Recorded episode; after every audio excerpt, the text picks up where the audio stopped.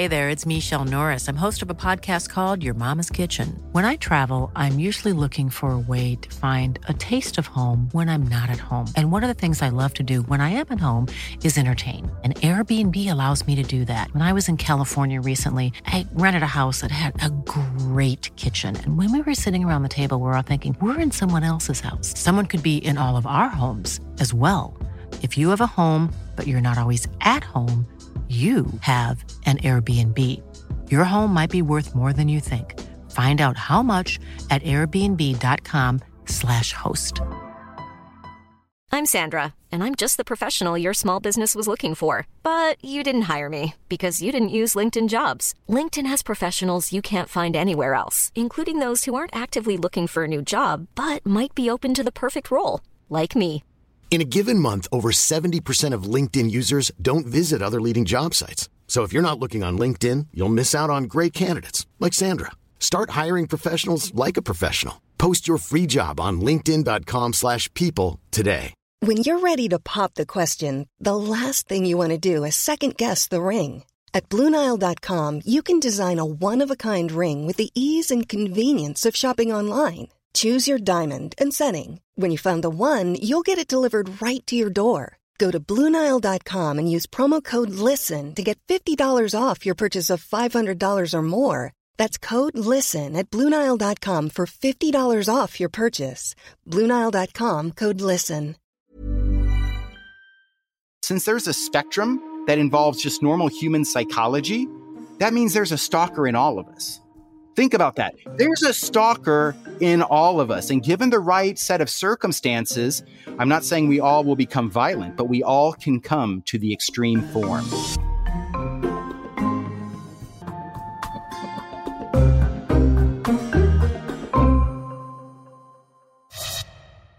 Welcome to Killer Questions with Darren Karp. I'm your host, Darren Karp, and today we're talking about the tragic murder of Hollywood sweetheart Rebecca Schaeffer. Let's get right into it. On November 6, 1967, Rebecca Schaeffer is born in Eugene, Oregon, to Dr. Benson and Dana Schaeffer. Benson works as a child psychologist, while Dana works as a writing professor. Rebecca's childhood dream is to become a rabbi until she begins junior high school and begins a modeling career. Throughout her teen years, Rebecca appears in commercials and magazines. Then, just a few months before her 18th birthday, Rebecca moves from Oregon to New York City to pursue a career as a professional model. During her first few years in the city, Rebecca lands minor roles in commercials and television shows, but nothing that feels like her big break. But in 1986, a then 19 year old Rebecca did land the role of Patty in a CBS sitcom called My Sister Sam. Though she plays co star to amazing Pam Dawber, the part introduces her to the world. Now, while Rebecca enjoys her first ever consistent acting job, there are a few downsides of her career that she didn't anticipate. Namely, unwanted attention from her fans.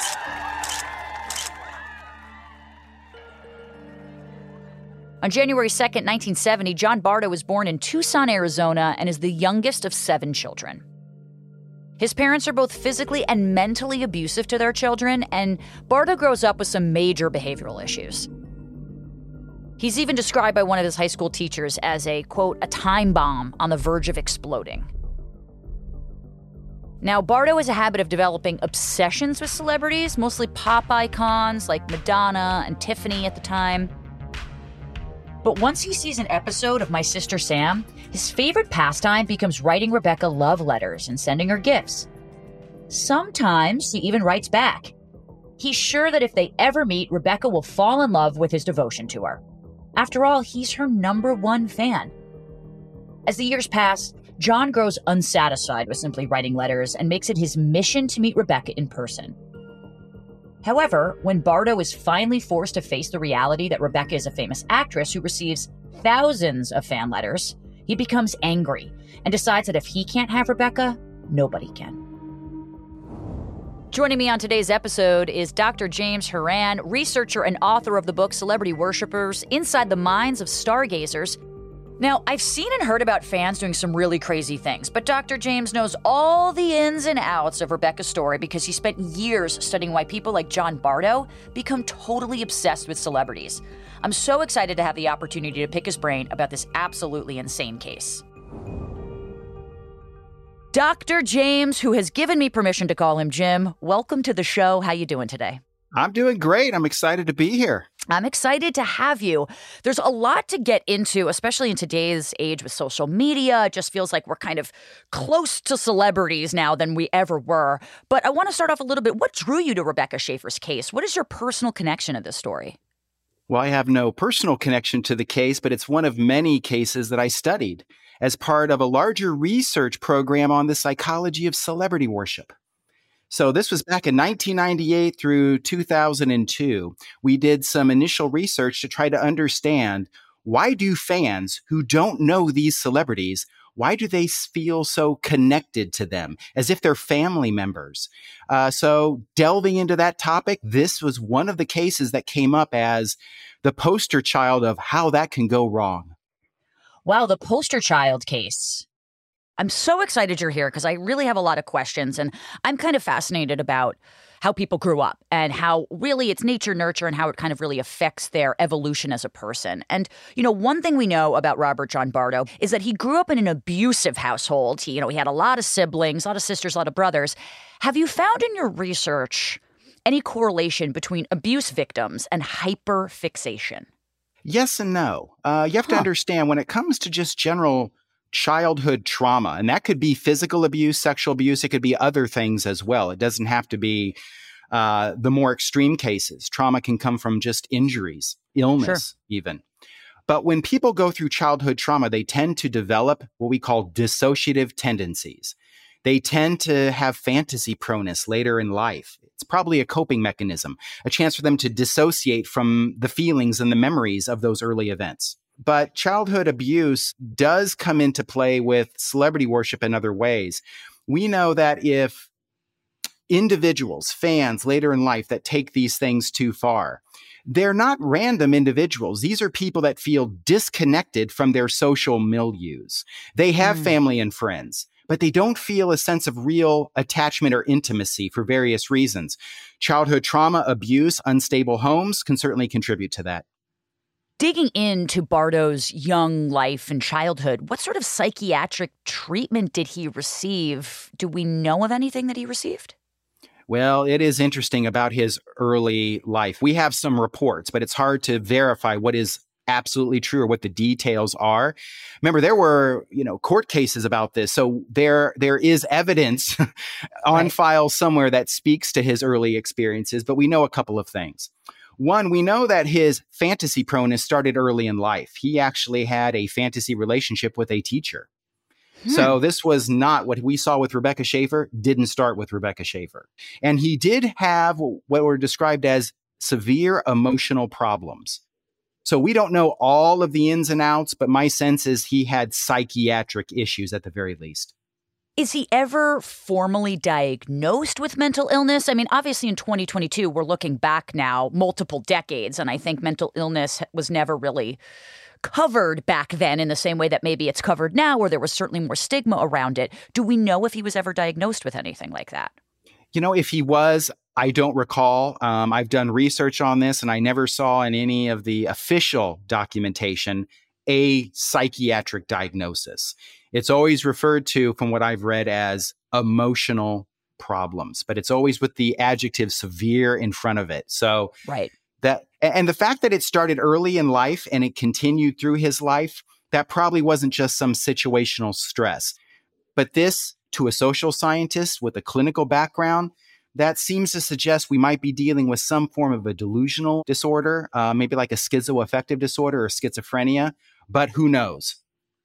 Eh, you know, in today's society, certainly colloquially among my friends, when they're going on dates, we always talk about like, what are the red flags? What do you see? What's a red flag of somebody? And then with gun restrictions, we have red flag laws. And in terms of red flags for you, I know there's a spectrum, so it's probably hard to like pinpoint one particular area where we could stop this from happening. But is there any behavior to sort of identify early on, before someone becomes this violent stalker type, uh, that friends and family should kind of be looking out for? I mean, would doctors today see any of his actions as potential red flags when he was a kid?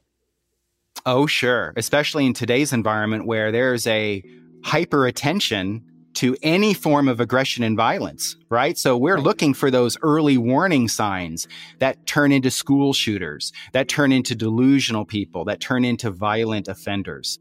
We know from our psychological research that well, there's a there, there's some good news and bad news here. Okay, nobody starts off being a stalker. No one starts off at the That's extreme good. forms. There is a continuum of celebrity worship. It starts off actually with healthy forms and it gradually progresses to more pathological expressions. So we can intervene.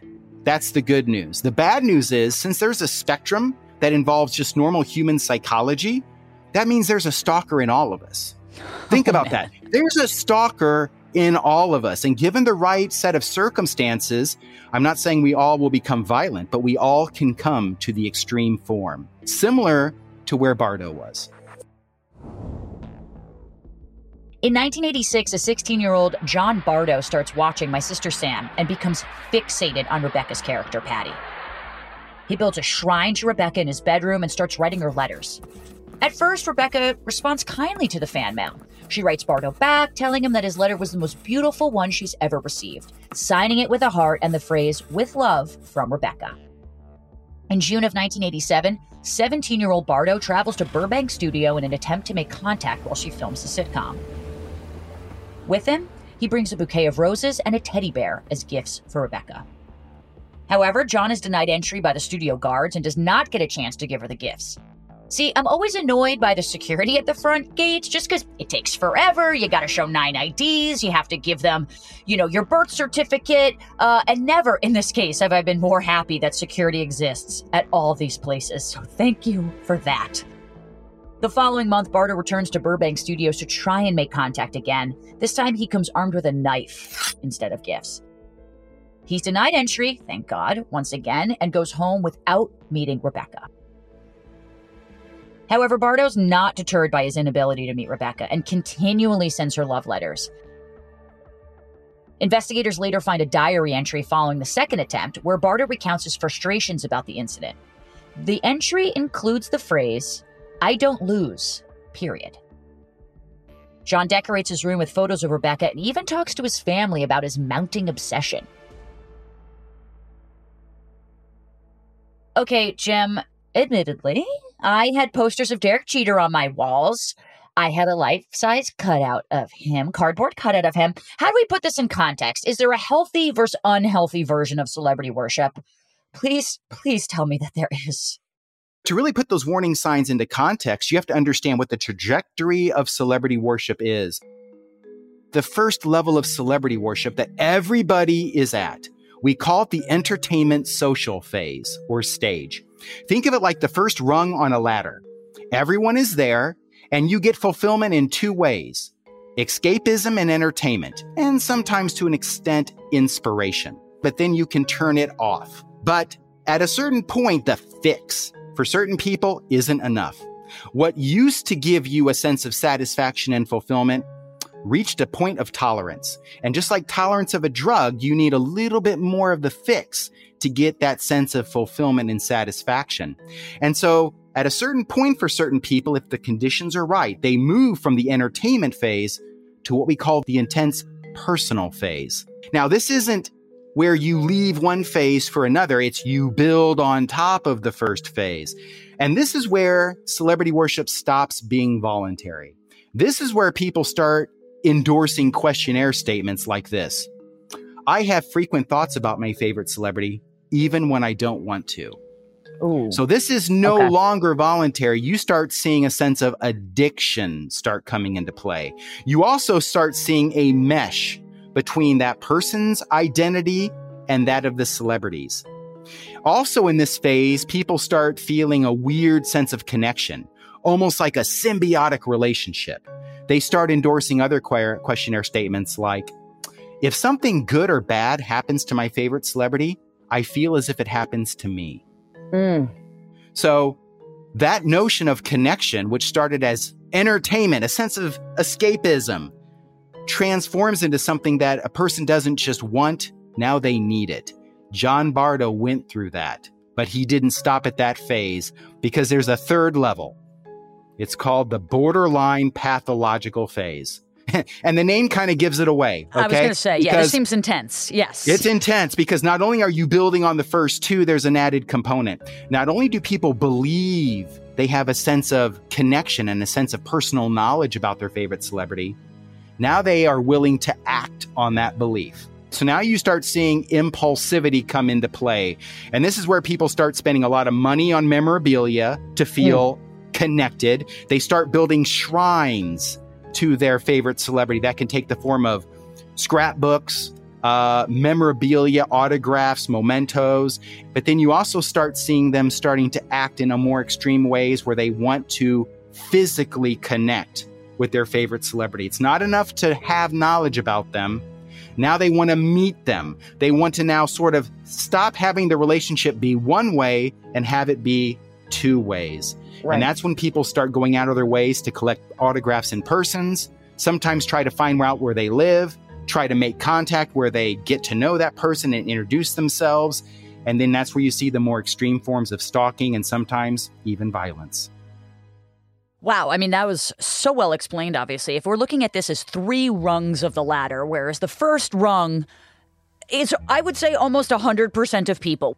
The first rung feels very commonplace, but how common is it for fans to get to that second rung and then third rung? I mean, how common is it for fans to show up at celebrities' places of work? And on the flip side, is that is that something that Rebecca felt and dealt with often? Well, every celebrity, if they are successful, they have fans. In fact, sure. Eh, there's sort of a double edged sword here, right? Now, we know from research that about 75% or plus of the general population are at least at the first rung of the ladder, the entertainment social phase. They're using celebrity worship as a form of escapism or entertainment, but a healthy one. But we also know that about a third of the general population are at least at stage two or higher. Okay, now I work for a very high profile man who I have dealt with a number of different instances of stalkers and people feeling like they're so close to Andy. This is Andy Cohen now.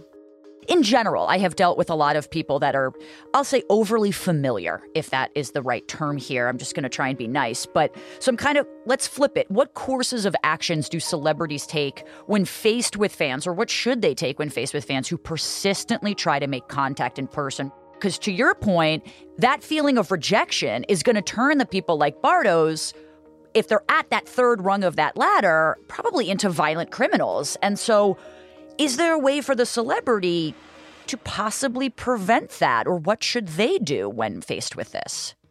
Yeah, that's tough. And actually, probably information is filtered to the actual celebrities the publicists, the managers, right. they probably have wind of issues well before the celebrity does. And it also might be questionable how much of that celebrity has control over his or her image, the marketing machine behind right. it. But, and this actually might speak to Andy Cohen too. This isn't criticism, all right? But Andy has done what a lot of other celebrities have done, and that is they regularly share information about their personal lives. Yep. Whether it's, I got married, I've adopted a child, um, I went here for vacation. These are the clothes I wear. This is the food I eat. Now, that on one hand seems innocent enough. You're just trying to open up and share. You're trying to give fans a little bit of the behind the scenes feel. And that doesn't seem like it would be harmful. And it wouldn't be for 75% of the general population that are only at the entertainment social phase. But for the other people that are feeling as if they have a close personal connection, that they're in a real relationship, any morsel of personal information gives that person, that fanatic, a sense of intimacy. Mm. So there's a fine line between sharing information and encouraging a fantasy, an illusion of intimacy. Okay, so jumping back into our story, by 1989, this is like year three of Bardo's obsession. Rebecca is cast as Zandra Lipkin in the comedic film Class Struggle. The film is released in June and features a scene where Rebecca has sex with another actor. But as Rebecca's number one fan, John watches the film and is enraged by this scene in particular. He wants Rebecca to remain innocent and feels that she ought to be punished for not doing so. Watching this film seems to push Bardo off the deep end. He starts bombarding Rebecca with an inordinate amount of love letters and papering the walls of his room with her photos. He also sends a letter to his sister in Tennessee writing that if he can't have Rebecca, nobody can. Following this letter, Bardo draws a diagram of Rebecca's body and marks down where he plans to one day shoot her. This is so eerie. John attempts to purchase a gun, but he's refused sale when he reveals his history of mental illness. However, he is able to work around this loophole by asking his brother to purchase the gun for him. At least some of John's family, John Bardo's family, knows about his obsession with Rebecca. You know, we mentioned his room. He had pictures, he was writing letters, he was documenting everything. Do any of his family members attempt to intervene? Does any of his family members say anything to him about this obsession? From what I've learned, no. Uh, or if they have, it hasn't been made public. But remember, he's in a troubled household and he's escaping to this room. Um, so maybe they just left him alone. And maybe he only couched it in terms of how much he likes her, how much he, you know, gets a sense of relief, uh, how much his problems go away, uh, almost like a daydream when he's watching My Sister Sam. But actually, this is one of the telltale signs. When people start moving from the voluntary, healthy phase of celebrity worship to where people start feeling an unusual connection and sense of relationship to their target celebrity, and they also start feeling compelled to learn as much as they can about the personal lives Right. of their favorite celebrities. So they start withdrawing from real relationships and they start investing in fantasy ones. And that should be the first red flag that everyone can see. And what should individuals do if they suspect a family member or a friend or someone close to them is kind of headed down this path of one sided obsession and fanaticism? Who do they tell? What do they do? Yeah, it can also depend on just how close of a relationship do you have with the person and uh, are they easily accessible to you? Is this someone that you interact with constantly? Because if so, you'll know changes in their behavior. Right. We know that when people start become addicted to drugs, there are very clear changes in their behavior and their mood that people pick up on.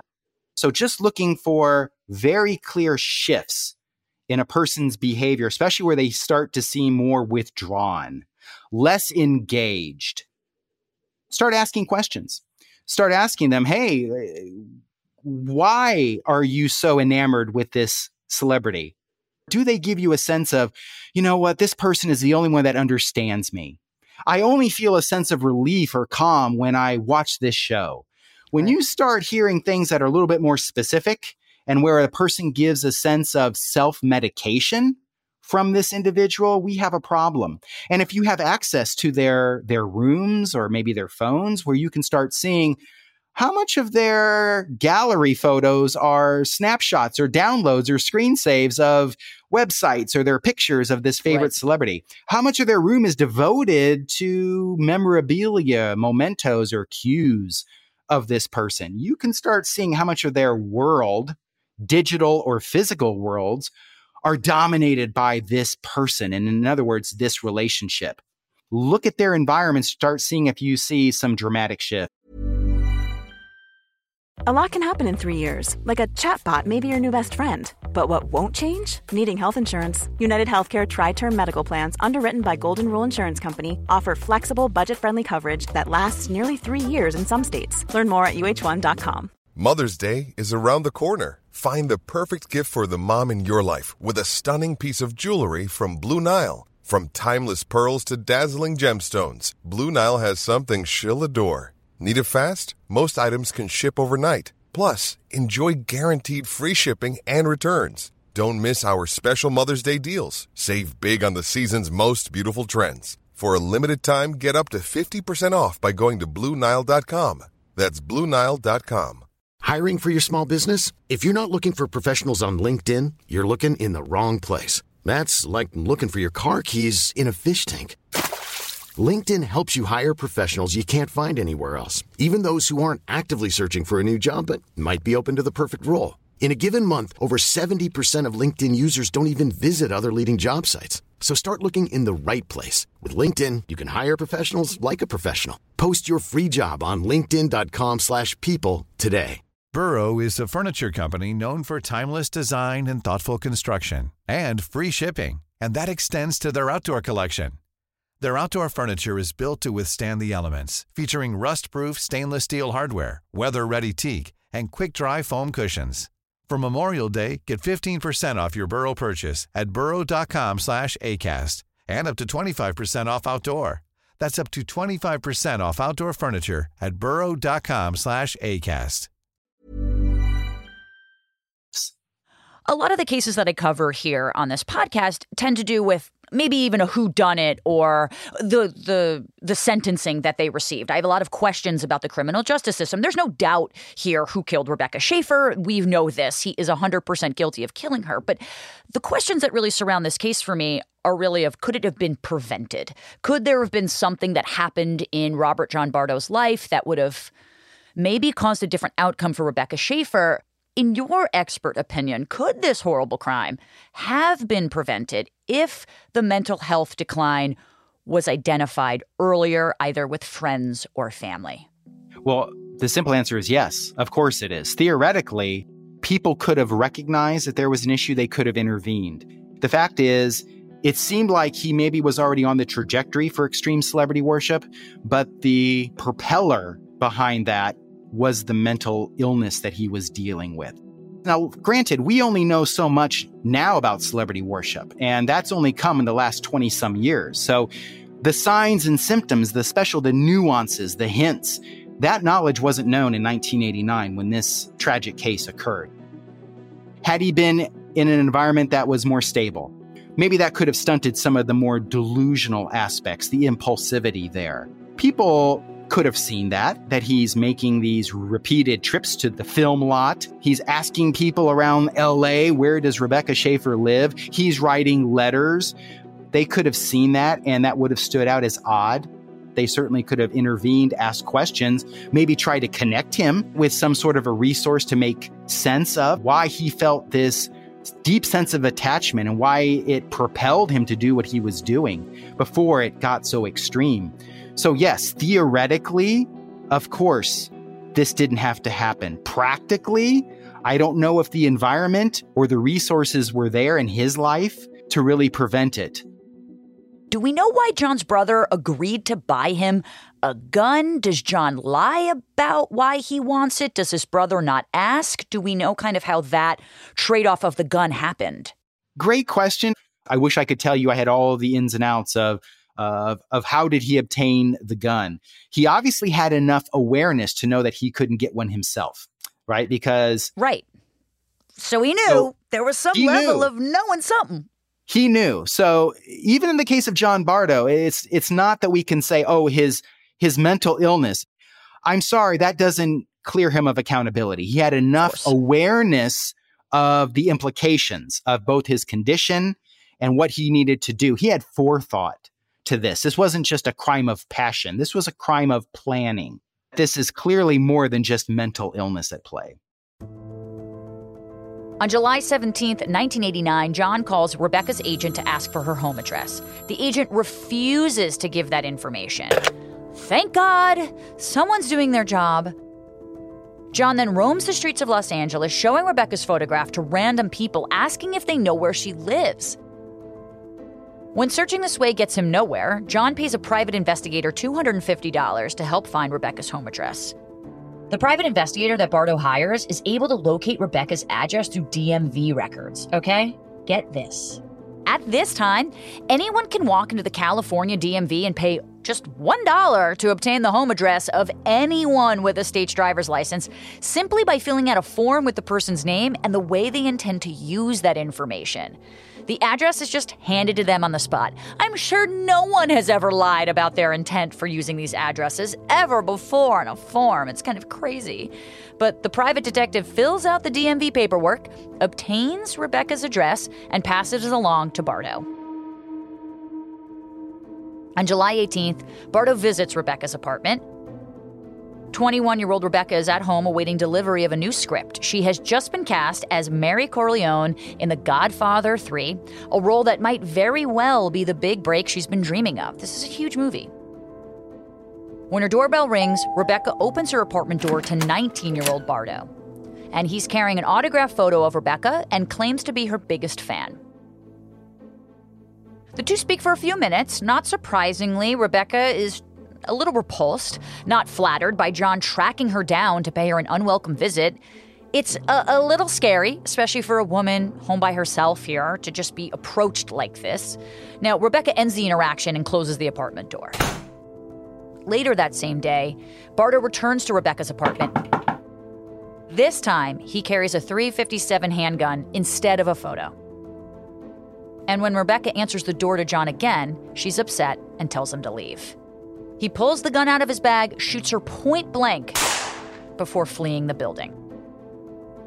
Bardo later recounts the meeting, stating, quote, She had this kid voice, sounded like a little brat or something. Said I was wasting her time. Wasting her time! No matter what, I thought that was a very callous thing to say to a fan, you know? I grab the door, gun still in the bag, I grab it by the trigger, I come around and kapow. And she's like screaming, ah, screaming, why, ah, and it's like, oh God, end quote.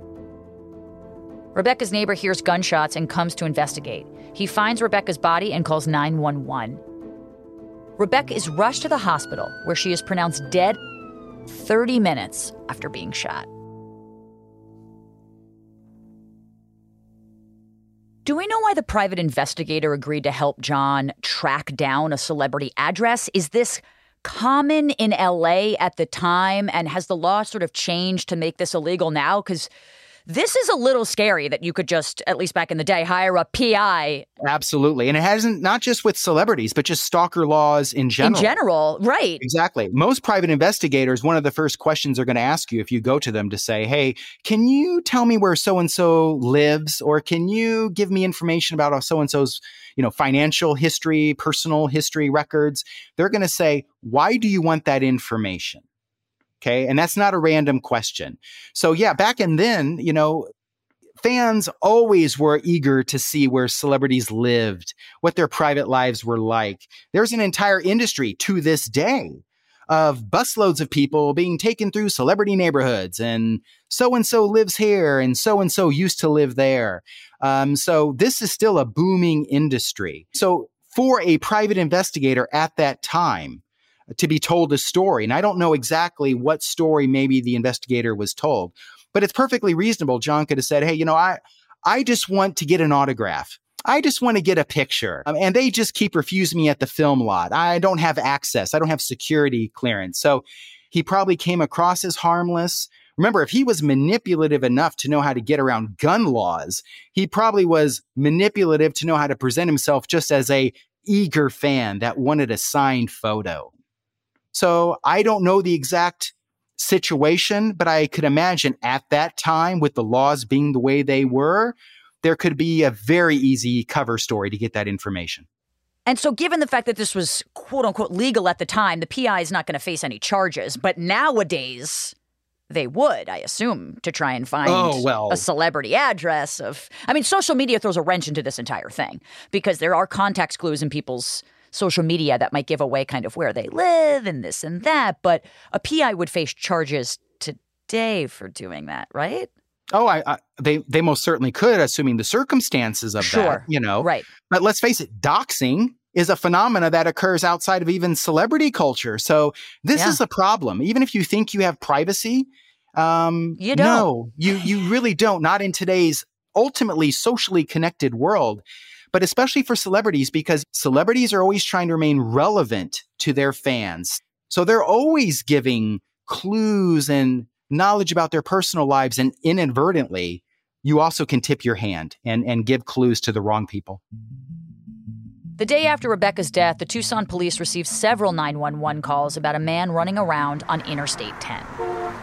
The man is John Bardo, who seems to be trying to intentionally get hit by a car when police apprehend Bardo, he confesses to Rebecca's murder immediately.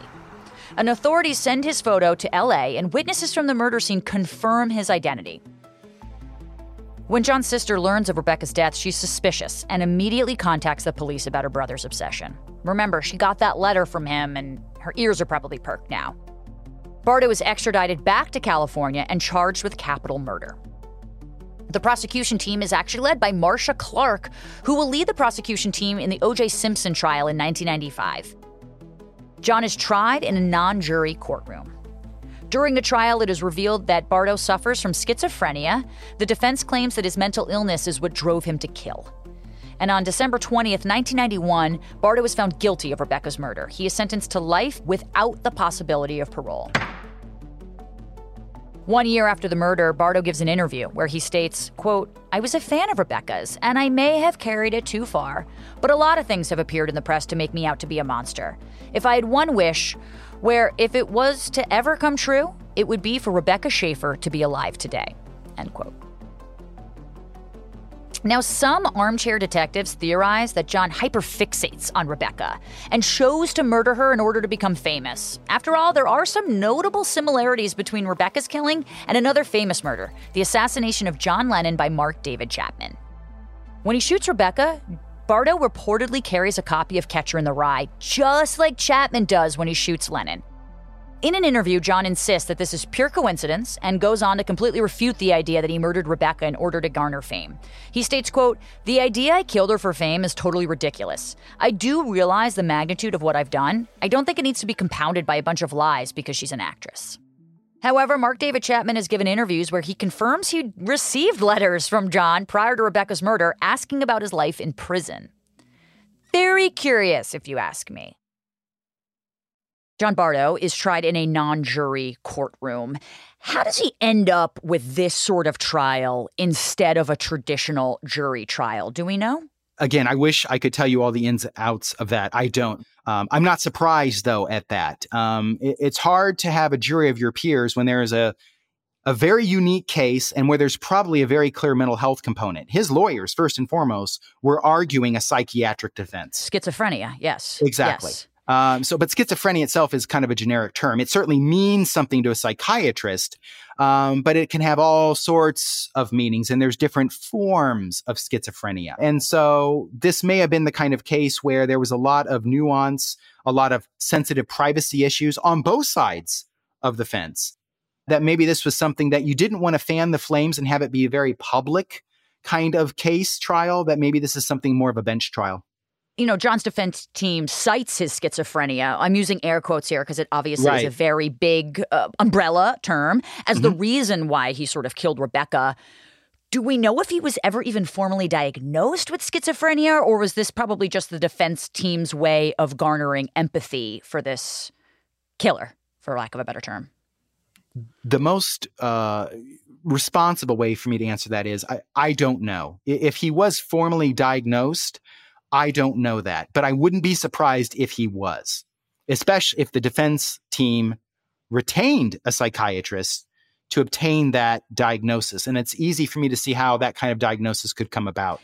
I sort of have another hypothetical or potential question for you because, you know, in the true crime world, especially, we see a lot of copycat murders. You know, several people claim that they were the Zodiac killer and things like this. And in the beginning of this podcast, we talked about John Hinckley. We talked about John Lennon's murderer. I'm wondering for you, do you believe any other high profile murderers, John Lennon, Selena, for example, factor into Bardo's decision to kill Rebecca to sort of get that recognition that he always was looking for?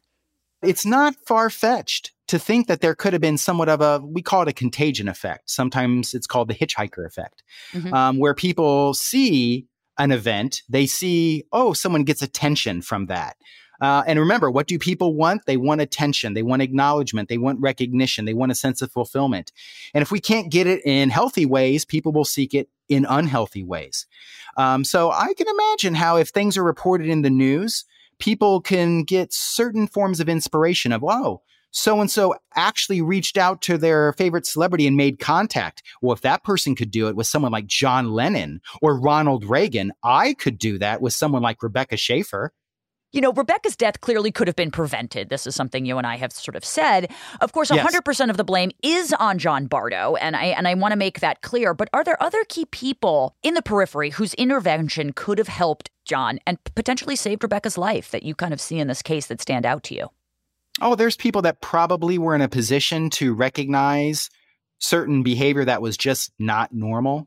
Um, but that isn't to say, though, that I'm going to put any accountability on them. That if if only they had done something, and so Rebecca Schaeffer's death is also at their hands. I, I won't go that far, but certainly John Bardo's family was in a position to know he was withdrawing and that he was putting an overemphasis on this fantasy relationship. When you look at how often maybe he was at the film lot for My Sister Sam, maybe if there was a security guard that consistently saw this person repeatedly try to get in, even though this person was repeatedly rejected, that very well could have been the sign for that security guard who probably was no stranger to seeing fanatics, right? Trying to get in, right. saying, This person seems persistent. This person seems impulsive. Maybe I should get a photo. Maybe I should take his name. Maybe I should connect him with somebody, or maybe bring another person in on this. The same year Rebecca is killed, four other women in Orange County are murdered by men they have taken restraining orders out against. Rebecca's death, combined with these four other killings, result in California passing the country's first ever anti stalking laws. It's pretty historic. In 1994, the state of California passes the Driver's Privacy Protection Act, a law that prevents the DMV from releasing private addresses. Thank the heavens, my God. On July 27, 2007, Bardo was stabbed 11 times by a fellow inmate. He survives the attack. It is unclear as to whether the stabbing is connected in any way to Rebecca's murder. Today, 52 year old John is still incarcerated in Avenal State Prison in Kings County, California. One last question for you. If, if I could create this perfect scenario for you where if you could get Bardo in front of you and you could ask one question and I could guarantee that whatever he was going to say was the 100% truth and you didn't have to question it, what's the one question you think you'd ask John Bardo about this case specifically? Why Rebecca Schaeffer? Hmm. Because he had other fantasy relationships, but this is the one he acted on. There was something about her. And I, as a social scientist, can look at the cold hard facts and say she was on a regular TV program. She was promoted regularly in the press. She was very attractive, close to his age. So there's a lot of demographic, social factors at play that I can see why he may have been attracted and pursued her. But I also know that there's deep psychological reasons why fans latch onto certain stars. And it's not always apparent, and it's not always sexual. So there's something at a deeper psychological level. If I could have understood why Rebecca Schaeffer, that probably could have given me some deeper understanding into just his psychology, how intense the situation really was, and possibly how to best intervene to prevent this.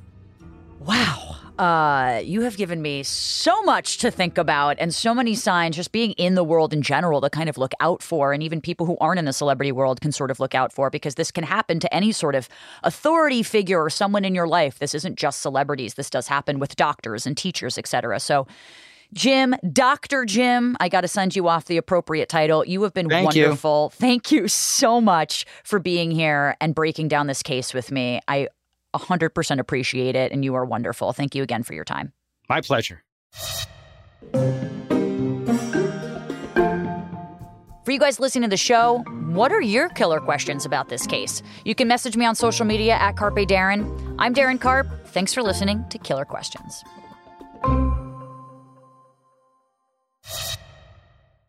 For even more true crime from ID, and you want that, head to Discovery Plus. Go to discoveryplus.com slash killer questions to start your seven-day free trial today.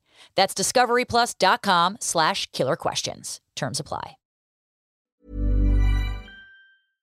Imagine the softest sheets you've ever felt. Now imagine them getting even softer over time. That's what you'll feel with Boll and Branch's organic cotton sheets. In a recent customer survey, 96% replied that Bowl and Branch sheets get softer with every wash. Start getting your best night's sleep in these sheets that get softer and softer for years to come. Try their sheets with a 30-night guarantee. Plus, get 15% off your first order at bollandbranch.com. Code BUTTERY. Exclusions apply. See site for details. Hi, I'm Daniel, founder of Pretty Litter. Did you know cats tend to hide symptoms of sickness and pain? I learned this the hard way after losing my cat, Gingy. So I created Pretty Litter, a health monitoring litter that helps detect early signs of illness by changing colors, saving you money and potentially your cat's life. Pretty Litter is veterinarian developed, and it's the easiest way to keep tabs on your fur baby's health right at home. Go to prettylitter.com and use code ACAST for 20% off your first order and a free cat toy. Terms and conditions apply. See site for details. Even when we're on a budget, we still deserve nice things. Quince is a place to scoop up stunning high end goods for 50 to 80% less than similar brands. They have buttery soft cashmere sweaters starting at $50, luxurious Italian leather bags, and so much more. Plus, Quince only works with factories that use safe, ethical, and responsible manufacturing. Get the high-end goods you'll love without the high price tag with Quince. Go to quince.com slash style for free shipping and 365-day returns. Planning for your next trip? Elevate your travel style with Quince. Quince has all the jet-setting essentials you'll want for your next getaway, like European linen, premium luggage options, buttery soft Italian leather bags, and so much more. And is all priced at 50 to 80% less than similar brands. Plus, Quince only works with factories that use safe and ethical manufacturing practices. Pack your bags with high-quality essentials you'll be wearing for vacations to come with Quince. Go to quince.com/pack for free shipping and 365-day returns.